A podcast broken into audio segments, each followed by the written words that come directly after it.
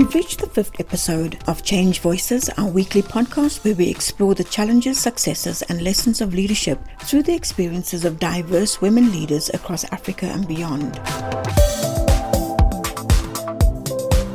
I am your host, Paula Fray, CEO of Fray Intermedia, which is a pan African media organization that aims to find new ways of telling Africa's stories. During the past few weeks, we've chatted to some interesting women who are, each in their own way, challenging the narrative of who leads and who speaks about leadership. Our outreach across our social media platforms has also connected us to tens of thousands of women looking to join a virtual leadership network. We look forward to this journey with each of you and hope you'll continue to connect with us, either to add to the topic, to let us know how you're using these sessions, or to help us identify women who can add value to the program. My guest today is Bongiwe Mlangeni, Executive Director of the Social Justice Initiative in South Africa. Bongi's move to philanthropy comes via a long career in journalism, then communication, and finally social justice fundraising. Philanthropy in all its forms, whether remittances sent to family, peer to peer giving, donor funds, or support from high net worth individuals plays a critical role in supporting social justice on the continent.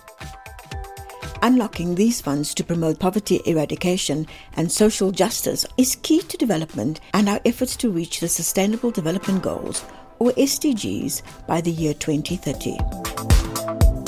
Imagine there are an estimated 170,000 high net worth individuals with a combined wealth of 1.7 trillion dollars across the African continent. An almost incomprehensible amount that can help us move towards eradicating poverty. In fact, there are over 400 companies with more than $100 million turnover here in Africa.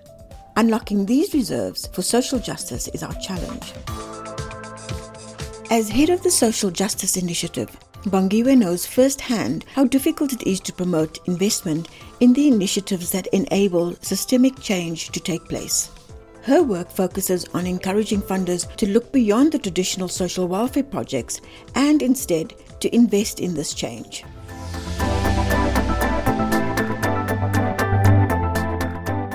Tell us a little bit about your career. How did you get to where you are now? So I began my career with an internship at the Pelecheng Youth Center in Soweto. We were working with young people stuck in their lives.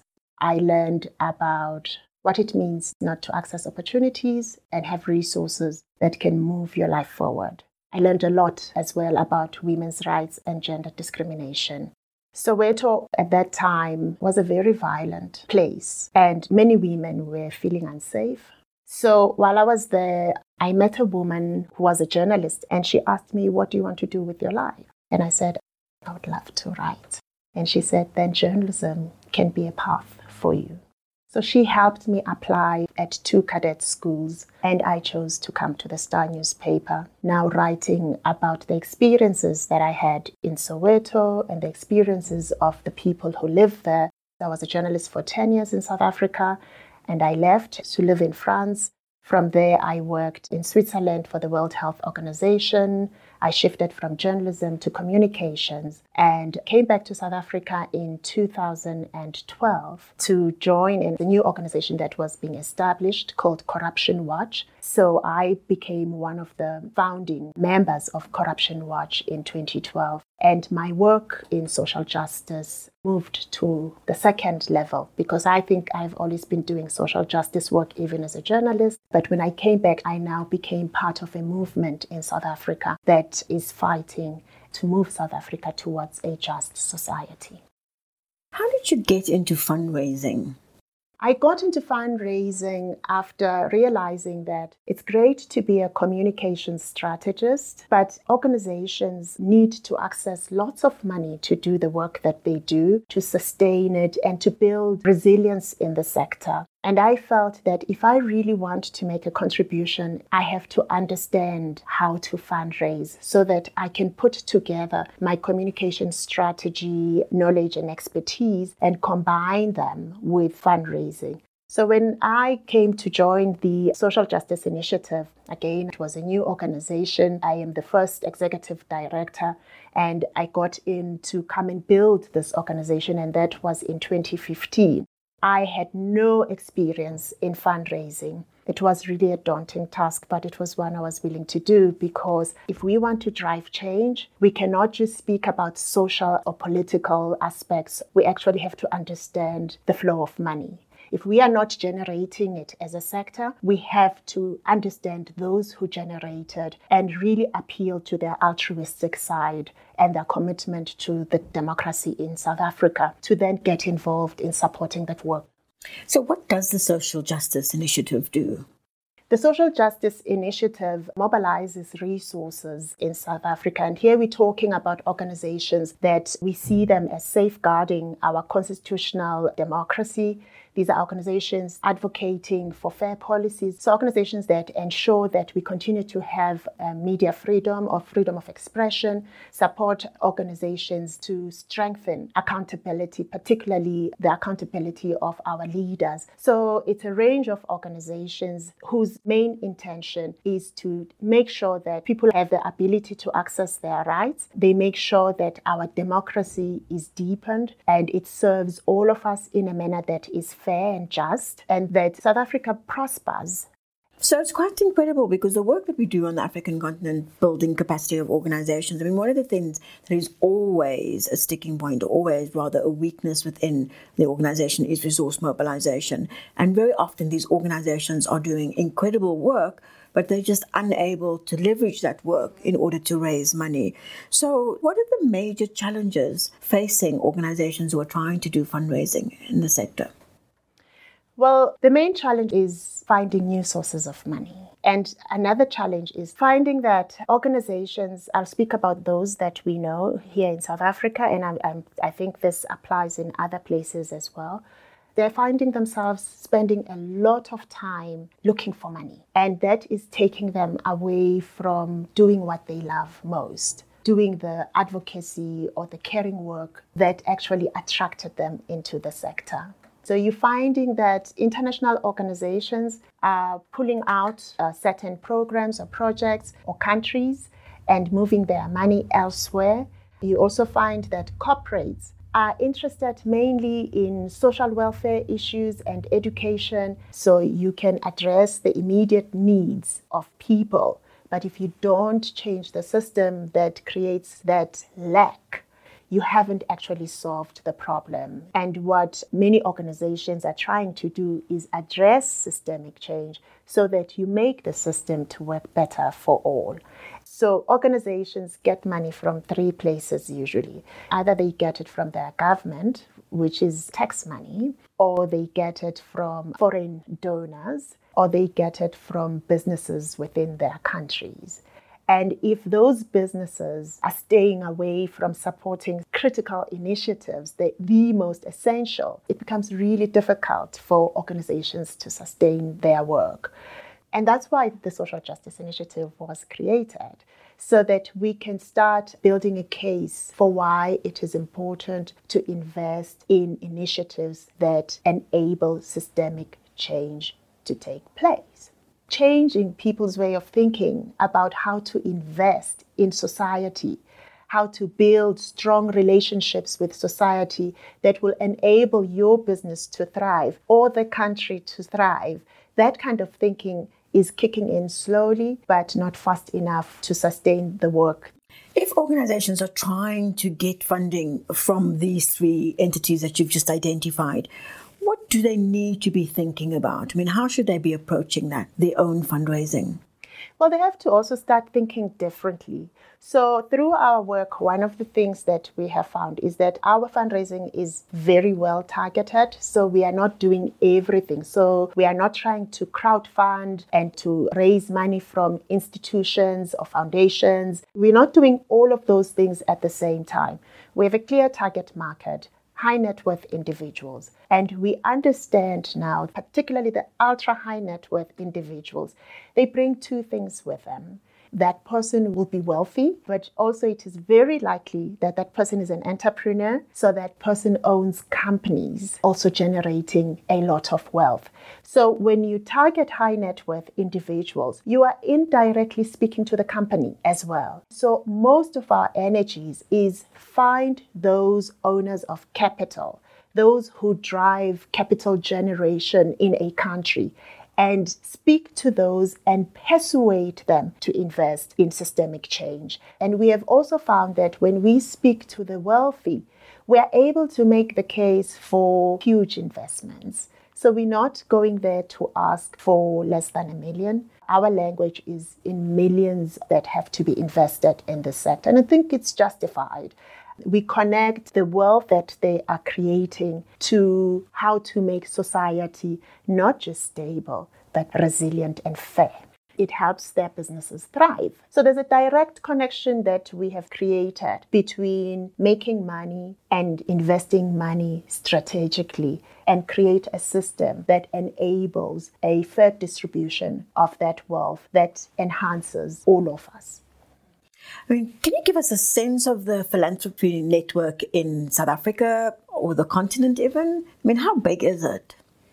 So, there are different ways in which philanthropy or philanthropists or the term is used. So, in the US, when they speak of philanthropy, it's usually institutions and your Bill Gates type of people. In South Africa, though, we find that when we speak about philanthropists, it's not something that is only for a few people see themselves as giving and they may be giving small amounts within their communities, within their families. They are, in a way, practicing philanthropy. So it's a term that we try to move away from. We are not labeling those who are giving to us as a special group of people. And we have found that actually they also don't want to be labeled as philanthropists, but very much as active citizens with wealth who can then invest in society. So when you say, how big is this philanthropy network? There is a network of wealthy people in South Africa and across the continent, but they may not be the only people who can actually practice philanthropy, and we recognize that. So I would say we actually have a whole broad spectrum of people who care and who want to drive change using their capital. And these are the people we want to focus on. So, when you're setting out to approach different organizations or individuals around, what are the kinds of things you're considering in your approach, in your in your proposal development, etc.? Fortunately, we don't have to write proposals in the type of fundraising that we do because it's all about relationships. So that is our starting point. Through experience, we know that from the time we meet a person and introduce the organization and what it does to the time that translates into cash, we are looking at five to 10 meetings over a period of a year and a half. So we also understand we have to know the individual so well, showing an interest in their interests. Our job is to combine their interests with ours or make them compatible one way or the other. So, for us, we go through a journey of building relationships with people. And we also know that people don't like to be asked for money, especially the wealthy, the very wealthy individuals. They love to offer and they will offer when they buy into you as a person and they trust that what you are doing is for the greater good. They trust the organization that you are representing that it will take care of their investment and ensure that it goes where it's supposed to go. And they believe in the mission that you have. And for that, no amount of proposal will do that. It is about a relationship that is built over time.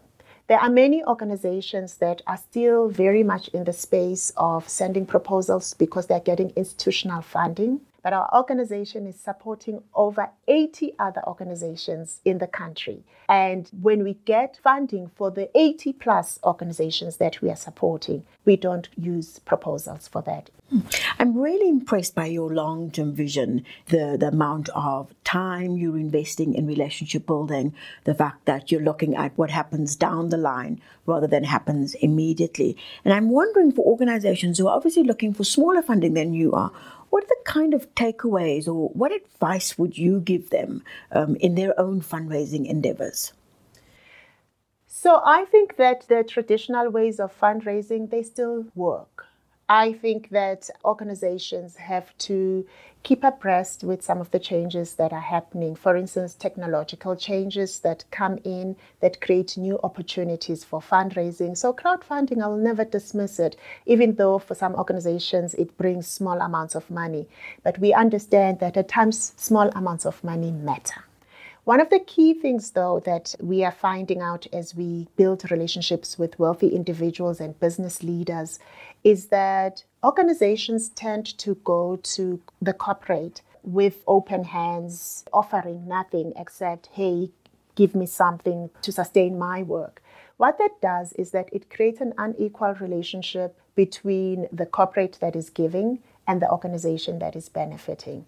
What the organizations are overlooking is that they actually can bring value to the corporate that the very fact that they are on the ground, they are working in communities, that they understand how society operates at just about every level, in fact, because of the work that they do, that that work can be packaged in such a way that it is a resource that they can either buy or invest in or create some kind of an exchange that will enable this giving to happen at a more equal level. And I think organizations, nonprofit organizations, actually have to start looking at what value does their work bring to those who support it. Can we peek into the future um, and, and look at what you think how fundraising might change down the line? What changes do you see coming? Well, one of them, I mean, if we do uh, start to shape our work in such a way that, you know, this is actually value based, valuable work for you, we are influencers in this space rather than activists who are here to cause trouble. That is just one way in which this work could develop into the future, just repositioning it. The other way is that we're seeing a younger generation entering this sector and they have a, a new way or a different way of understanding social justice type of work and they are doing it more as a social enterprise. So they are now bringing this capital element closer to the work.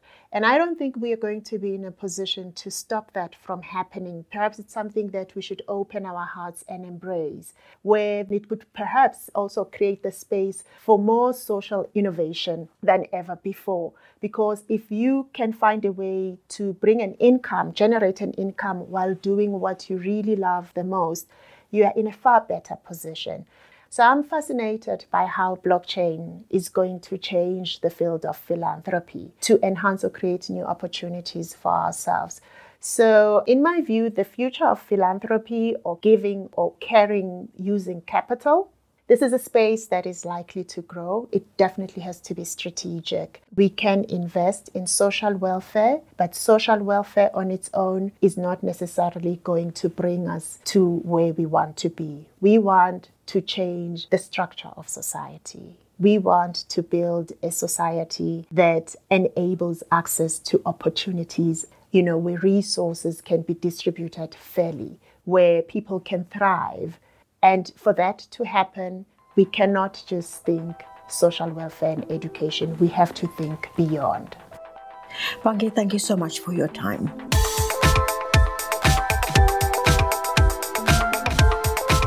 As Bongiwe just explained, the philanthropy landscape is changing. For organizations, this means an ongoing effort is needed to map who is funding what in your sector. And we must have a greater understanding of how the money is flowing for social justice work in general.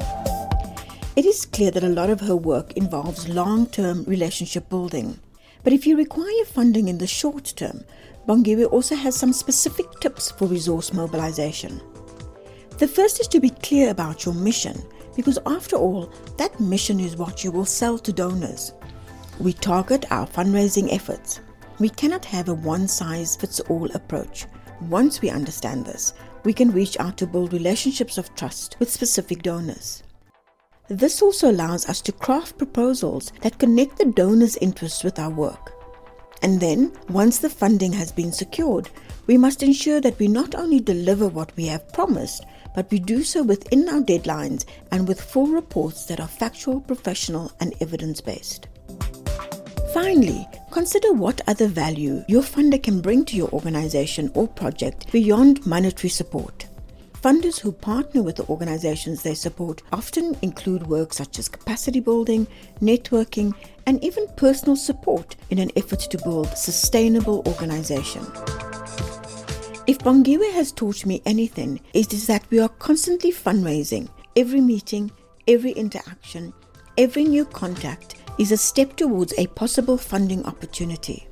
It is a critical part of social justice work that we should embrace networking rather than see it as an uncomfortable part of our mission. You can find more information about the work we do and the Change Voices podcast on our website, frayintermedia.com, or on our social media platforms at Fray Intermedia on Facebook, Twitter, Instagram, and LinkedIn, where our Fray Intermediate teams involved in the production of this podcast will be posting regular updates and sharing the lessons as we go along. I'd like to extend the offer that if you have any specific women in mind that you'd like to hear from, or if you want to support our endeavor, then you can contact me directly at pfray at frayintermedia.com or direct message me on social media. Remember to subscribe so that you don't miss out on our next conversation. Thank you for your time and thank you for joining us for today's discussion. I look forward to chatting to you all again next week when our guest Dr. Yene Assegid will talk us through confidence building through coaching. Until then, let's lead.